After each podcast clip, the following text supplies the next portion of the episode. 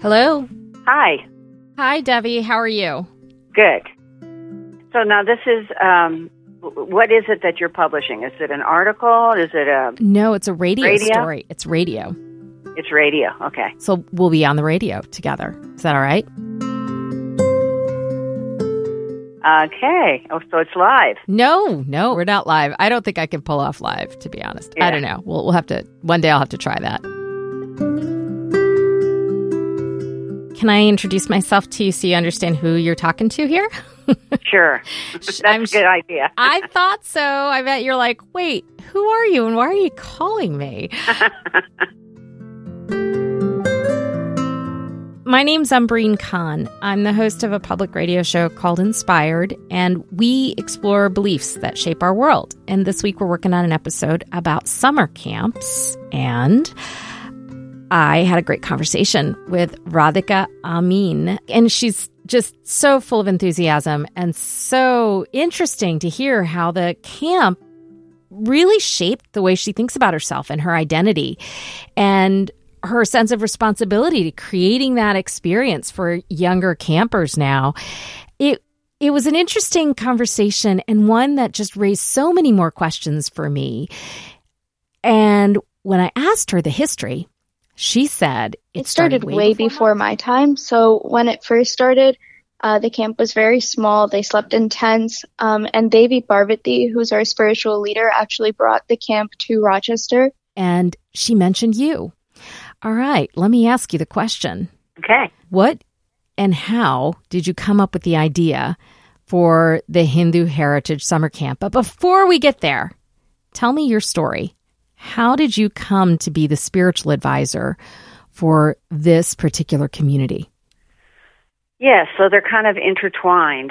Um, I grew up in Tulsa, Oklahoma, which was very homogenous at the time. You know, hardly any Indian community or Muslim community or any other community besides Judeo Christian, really. And um, so I was searching my whole life, really. I was brought up in a Jewish household that wasn't very Jewish. So there wasn't that kind of uh, deep spiritual experience in my family. But for me, it was definitely there.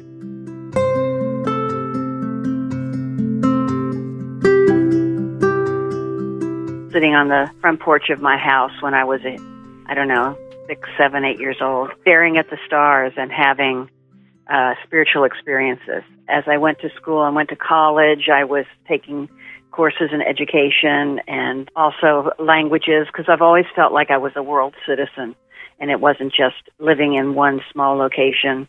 I went to Spain uh, and studied abroad and ended up doing that for two years uh, studying the philosophy with one of the teachers there in Madrid and had an experience of being exposed to Hindu philosophy or Vedic philosophy through Spanish, through one of the authors and philosophers of the time, the generation of 98, they called him. His name was uh, Ortega y Gasset, and he published books in Spanish about India and I was just blown away. I said, I want more of this. I love this. This is really uh, is food for my soul. So when I came back, I started looking for uh, more spiritual experiences and more uh, information about this, and was reading books on yoga and uh, philosophy, and I started taking yoga classes. And when was this? Put us on the timetable. This was the early uh, the early seventies. Ah, so this is the time when yoga started to really be Yes. brought to the United States and people were studying with the gurus who introduced Americans to yoga. Yes, exactly. There, weren't classes in the community. You had to go to a retreat center. You had to go to an ashram and immerse yourself into a yogic experience and take yoga that way. You know, there were just very few places where you could learn it. So I had an exposure to yoga uh, when I was teaching school, and and I was uh, working in um, New Brunswick, New Jersey, teaching school in New Brunswick. Was a young fellow, and so he had a retreat going on. So if anyone wants to go, you can ride up with me. You can have a you know a nice long weekend experience. And I don't know what impelled me, but I said yes. And so I went, and my feeling about it was like I had stepped on an escalator and the escalator was going up and up and up and I had to follow it. There was no way of getting off the escalator. I just took one step at a time, one step at a time. The spirituality and and uh, soul opening was happening, and I just went with the flow because I knew it was the right thing to do. My intuition, my inner knowing said, "This is what I want. This is what I need." And so I went to this uh, this retreat center in Pennsylvania, and totally fell in love with it. I felt like I walked out the door into a past life. It was it felt so familiar to me, like I had been there before. I had done these things. It was just feeding my soul, and I said, "Wow," you know. So I started going up to this retreat center on long weekends and whenever. And by the time it got to summer, I said, I'm going up for the summer. And I never went back. I said, uh, this is what I want. You know, this is what I want. I love teaching Spanish. It's wonderful, but this is feeding my soul. This I have to do. And so I gave up everything packed my belongings in my car and went to live in this little retreat center in Pennsylvania, in Stroudsburg, Pennsylvania. How did you communicate with your family? How did your loved ones and, and your relation like how do they react to this? This is a big, not well. not well. Oh. You know, it was like actually it was at the time when there was a lot of uh, stuff happening in the world about cults. So my family was really scared. They thought I just joined a cult and that it was uh you know, going to take me somewhere they didn't want, and uh, they so they really uh, reacted poorly. And for a while there, I had to say to them, "Listen, um, if you're going to continually berate me and get me into this place of you want me to leave, leave, leave, I'm going to have to just cut off for a while from you." So for about a year, I didn't talk to them. Oh wow! So that must have been hard for everybody, though. Yeah, I mean, it was a it was a difficult decision, but I did, and then gradually we reconnected, and you know, uh, healed the relationship and all of that. But it it was a difficult decision for them and for me as well. And I ended up staying in this ashram retreat for 18 years. For 18 years. And yeah. so, who was the leader of the ashram retreat? So, the leader of this ashram was a woman, Swami, a woman guru, and her name was Swami Lakshmi Devi. She was a resident of New York City, and her story was absolutely amazing. She had so many different um, abilities. And yet she was also a mother. She had a child. She had a relationship, her, her husband. Uh, but her husband was very liberal with her, so she could do whatever she wanted. And she, because she was having these visions of uh, a Swami from India who had passed on, his name was Swami Shivananda, who was very prolific in bringing yoga to the West. And there were several Swamis living in New York City that were his traditions. And so Swami Lakshmi decided she had to go check it out. And she uh, started going to one of the uh, yoga centers, the Shivananda Yoga Center in in uh, downtown, I think it was, New York City. And she was having visions of this Swami who she'd never met, who had already um, left his body. Uh, and she shared this vision with the Swamijis, and they sort of went, "What?" Yeah, I have so many questions. I have so many questions. I mean, so she she encounters them and she has these stories and these visions that she's sharing with them and and how do they respond to her? Well, um, they weren't extremely happy about it, you know, because I think they were a little jealous, actually, from what I understand from the story. But um, you know, she's continued to be a part of the going to that organization. She never took any big roles with that. But one of the visions that she had of Swami Shivananda told her to start her own place, to start a, a retreat center, and so she listened and followed this uh, this vision and intuition. And her husband actually helped her buy a little retreat center, and she built it up gradually uh, and started advertising in uh, New York Times and in other magazines. And this is the time of flower children, okay? This is the late 60s. Young people started coming from New York and from everywhere because they wanted to experience yoga, they wanted to experience a spiritual lifestyle and move away from the uh, classical uh, religious background and uh, so more and more people started coming. When I got there, it was 1973, I think, and I was 25. So I had had, uh, I don't know, five or six years of experience teaching school and living in the East Coast, and I was miserable. I knew innately that there was something I was supposed to be doing. Hmm. So you were 25 and you stayed at the ashram for, it sounds like 18 years. Am I getting that? Yes. In 1976, after I'd been there for three years, uh, the Indian community started to grow. And so the family started to see these ads about this retreat in the Poconos. And uh, so they started coming to the retreat. And we had a visiting Swamiji staying with us for six months or so that Swami Lakshmi had met and invited to come and do some classes and teach and everything. So the families were interested to meet him and they'd come out and do these weekend programs. And so we started to really get connected to the what what I call the the root of yoga.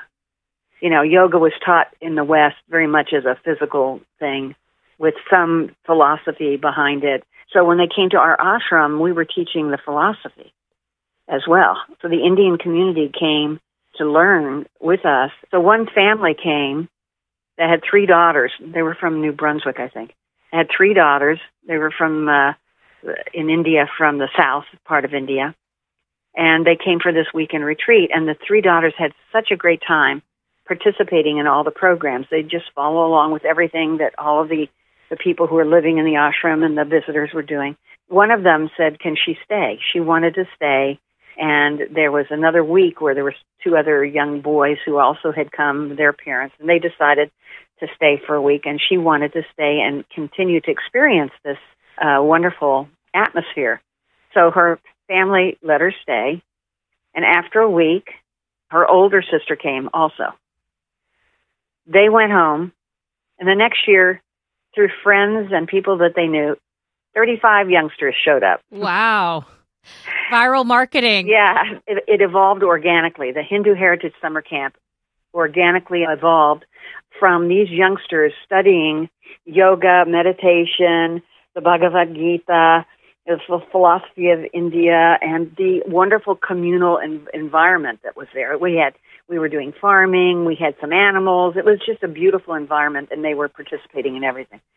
After a couple of years, we had four sessions of two weeks sleepaway camp, and Hindu Heritage Summer Camp was going full full force. Wow! And so the swamis uh, and the uh, renunciates who were living in the ashram were teaching these classes and working with the children, and it just organically grew from there. As we are talking, they're in their second session. Yes, and it's been 45 years for me participating and working and forming and uh, uh, expanding the Hindu Heritage Summer Camp program. I wasn't the only one who began it, but I'm the only one that's left from the ashram experience who have uh, taken it on as my my seva, my my service. I love it. I love working with children. I was a teacher, so it's like natural to me. I love to chant and worked with Sanskrit, so I was integral in developing the rituals and pujas uh, and teaching the Sanskrit and the philosophy classes. I want to ask you if you wouldn't mind. I know that you teach the chanting, and could I could I implore you to do one? Sure.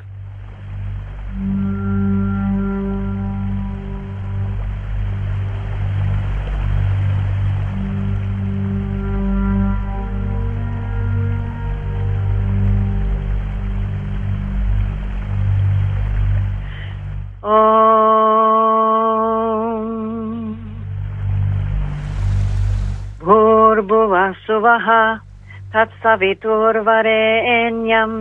भर्गो देवस्य धीमहि धियो यो नः प्रचोदयात् That was beautiful. Thank you so much.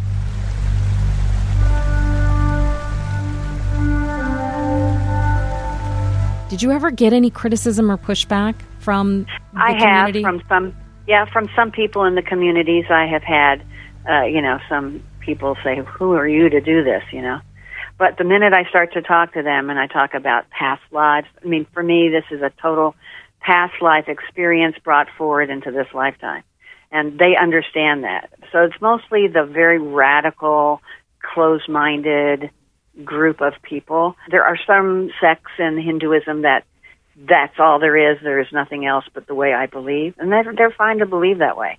But mostly my experience has been very positive, and fa- families would uh, bring their children and go, "Man, I don't how don't know how you do this. I mean, it's just amazing. Here you are, brought up in this country, and yet you know more than I have ever learned about Hinduism. How's that possible?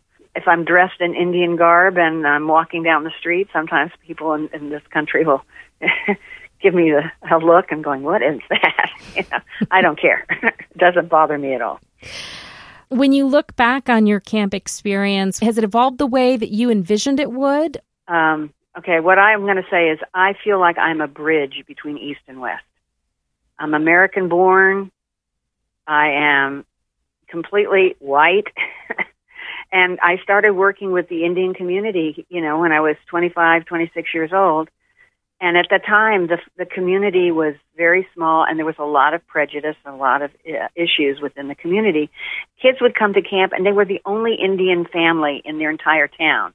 Yeah, you know, and so they're trying to explain to their classmates what it is to be Hindu, and they can't. Right. We had children. We had children that said that they were Spanish, and the families would come here from India, and they'd work here, and they'd raise their children, but they had no idea about how to raise their kids because they were so Western oriented towards learning to be doctors and lawyers and coming and studying at the universities here that they left all the traditional knowledge of their past. A lot of them did and didn't know anything about their heritage. So these children are growing up asking their parents, why do you do this? Why is it that? What is the meaning of who's Krishna? What is going on? And they're asking these parents all these questions and they had no answers. So they looked around to find a camp, and they found us. And so for us, it was a, a, a wonderful experience of answering these questions for these youngsters and giving them a sense of belonging and a sense of understanding their roots and their heritage. Now we're in the third generation of camp. And the parents who were campers are now bringing their children to camp. And it's as fulfilling as it ever was. It's evolving. I mean, education is different today the kids' likes are different today, but they still need a connection to their roots. Hmm. And so when I see young people like Radhika and the, the directors of camp who've been coming to camp for 10 years, learning and growing and, you know, absorbing their, their heritage, when I see them taking on the responsibilities of being directors and being the role models for their younger campers, it's beautiful. And it doesn't stop with camp. I'm hoping that all these youngsters who come through our programs go out there and become leaders that can bridge the gap and start to uh, unify the world today because we need it so badly. Yeah. And I think that they have a presence of mind, they have a vision, a world vision, a vision of inclusivity that we so badly need right now. How do you identify yourself, your spiritual identity? Big question. so for me, the reason that I love this tradition so much, and I say Hindu loosely because that's really not the term that uh, was the original term for this tradition. But for me, anyway, this is such an open ended tradition.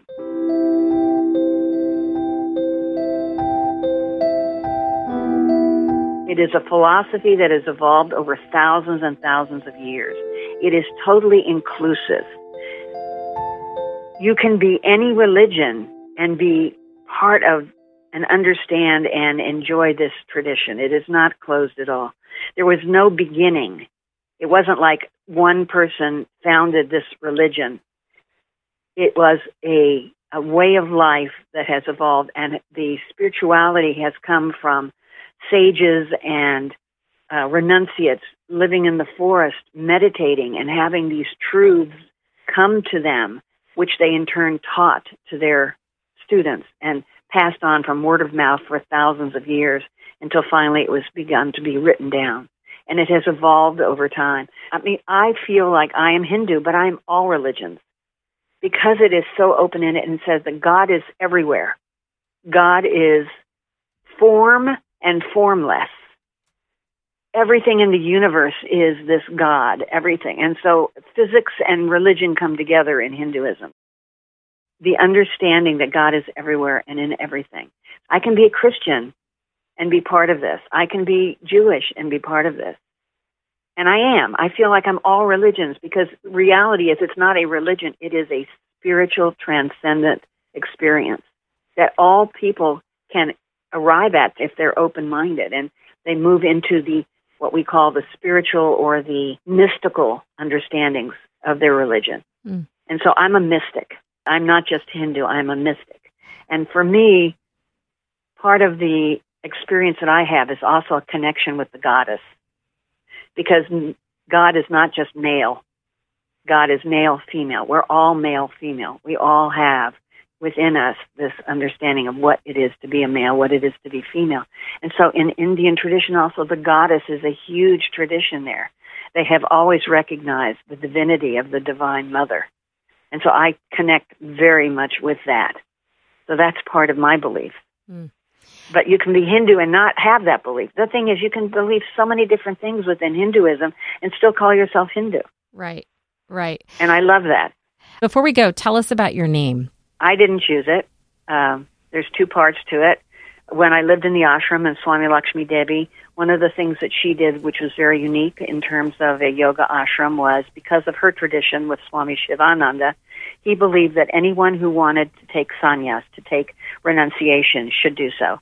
And so she would, when students were studying with her at a certain point, she would give them a spiritual name and or even a title, which at that point we were calling ourselves Swami, which means renunciate or like a monk or nun in our tradition. So for a long time my name was Swami Parvati Devi Ashram, which was a spiritual monastic name.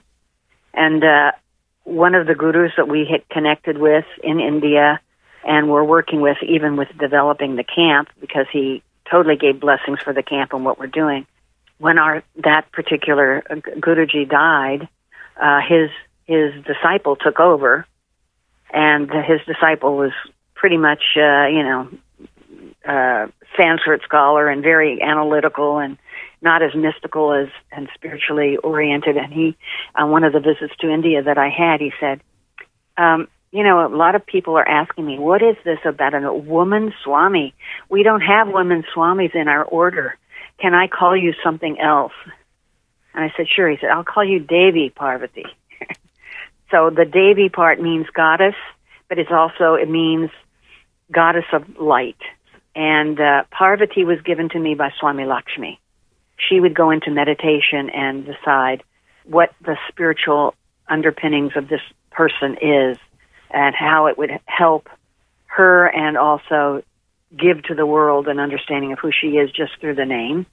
So she named me Parvati, which is the name of the goddess, who is the mother goddess, who brings harmony in the midst of diversity and then in the midst of uh, chaos. So I am Devi Parvati. So I am the bringer of light and harmony in the midst of chaos.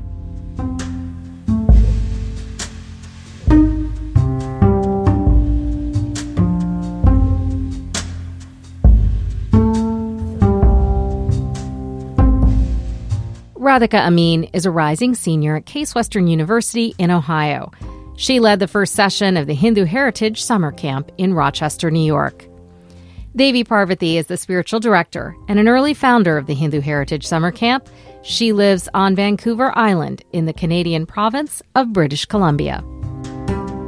Much has changed since 1968 when Swami Lakshmi Devi purchased 38 acres in the Poconos to open the Sivananda Yoga Camp and Ashram in Stroudsburg, Pennsylvania. Today, there are a number of supplementary education programs and day camps offering Hindu education. Coming up, Dr. Shana Sippy offers context and insights on the growth of Hindu religious education. You're listening to Inspired, a production of Interfaith Voices. We'll be right back after this short break.